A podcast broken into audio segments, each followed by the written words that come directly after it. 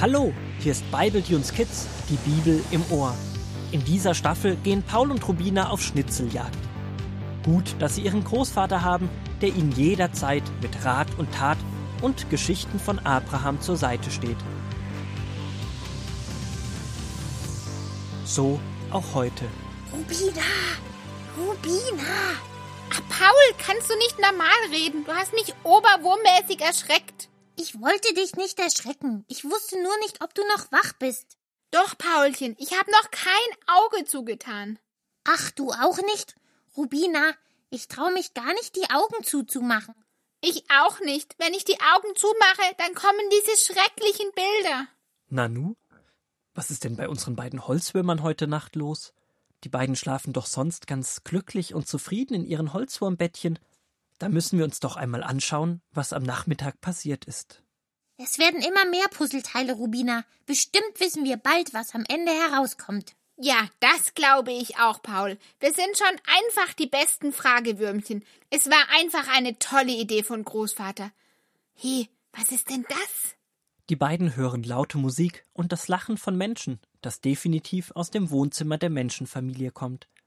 Die beiden Spürwürmchen macht das natürlich sehr neugierig, und schon sind die beiden unterwegs zum Aussichtsplatz auf dem Bücherregal. Oh, schau, Paul, die dürfen einen Film ansehen. Komm, wir kriechen etwas weiter nach links, dann können wir von hier oben perfekt mitschauen. Meinst du, wir dürfen das?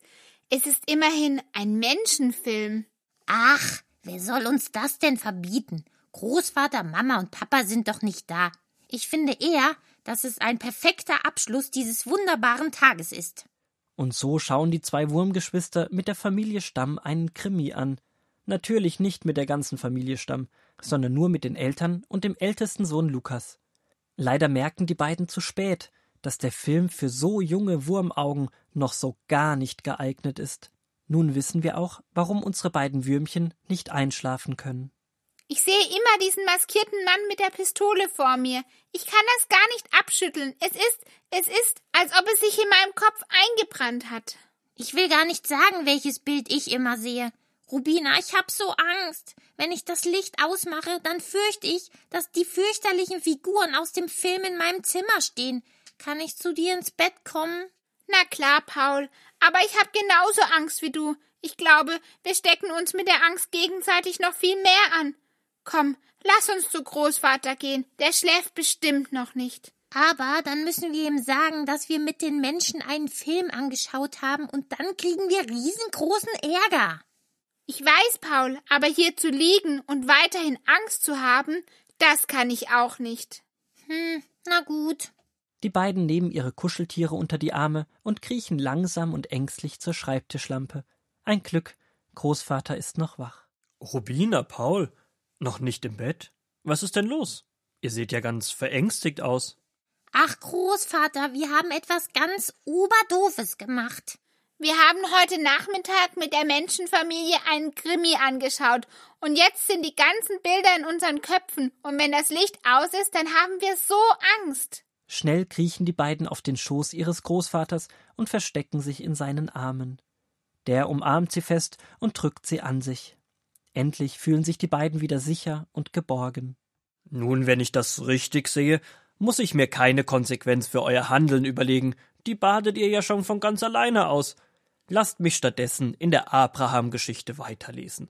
Das bringt euch wieder auf andere Gedanken, und ich denke, dass wir dort auf eine ganz ähnliche Situation stoßen werden. Der Großvater liest aus 1. Mose 19 die Verse 12 bis 26 vor. Da sagten die beiden Besucher zu Lot, Du musst deine Familie aus dieser Stadt wegbringen, denn Gott hat uns den Auftrag gegeben, diese Stadt zu vernichten, weil die Menschen, die hier wohnen, böse sind. Lot glaubte den Engeln, er und seine Frau hatten zwei Töchter, die mit Männern aus Sodom verlobt waren. Lot verließ noch einmal das Haus, um die Verlobten seiner Töchter vor dem Untergang der Stadt zu warnen. Aber die beiden jungen Männer nahmen ihn nicht ernst, sondern lachten nur über ihn. Am nächsten Morgen, als es gerade anfing hell zu werden, sagten die Engel zu Lot Nimm deine Frau und deine beiden Töchter und flieh mit ihnen aus der Stadt. Als Lot nicht sofort tat, was sie sagten, nahmen die Engel ihn und seine Frau und seine beiden Töchter bei der Hand und führten sie aus der Stadt, und erst dort ließen sie sie wieder los.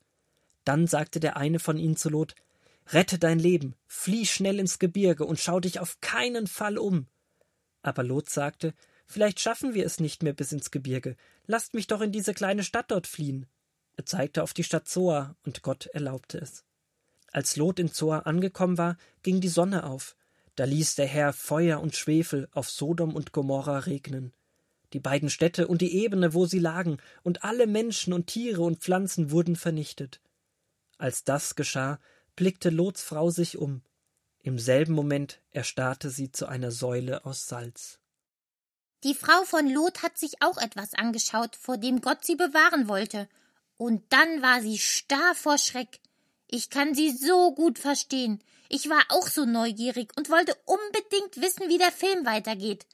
Dabei habe ich gewusst, dass wir uns das nicht anschauen sollten. Ich habe mich wirklich auch so gefühlt. Ganz starr vor Schreck. Genau, Paul. Gott wollte Lot und seine ganze Familie retten und sie vor dem schrecklichen Anblick schützen. Wir sind Gott so wichtig, dass er uns manchmal etwas verbietet, um uns und unsere Herzen zu schützen. Unser Herz, das ist Gott am wichtigsten. Auch eure Mama und Papa wollten euch nicht ärgern, indem sie euch verboten haben, mit der Menschenfamilie Fernsehen zu schauen. Sie wollen euch und eure Herzen beschützen. Denn was wir in unsere Herzen hineinlassen, das bleibt dort erstmal. Deswegen hattet ihr solche Angst. Die grauenvollen Bilder des Films haben sich in eure Herzen festgesetzt und ihr konntet an nichts anderes mehr denken. Ich verstehe die Regel jetzt besser. Nicht alles, was wir anschauen, tut uns gut. Denn das, was uns beschäftigt, davon sprechen wir und darüber denken wir nach. Das ist ja wie, wenn ich in ein Glas Apfelsaft reinfülle. Dann kommt auch Apfelsaft raus, wenn ich es wieder umdrehe und daraus trinke. Aus dem Saft wird ja nicht plötzlich Milch. Genau, Rubina. Und genau deswegen müssen wir unsere Herzen schützen und genau aufpassen, was wir in unsere Herzen hineinlassen.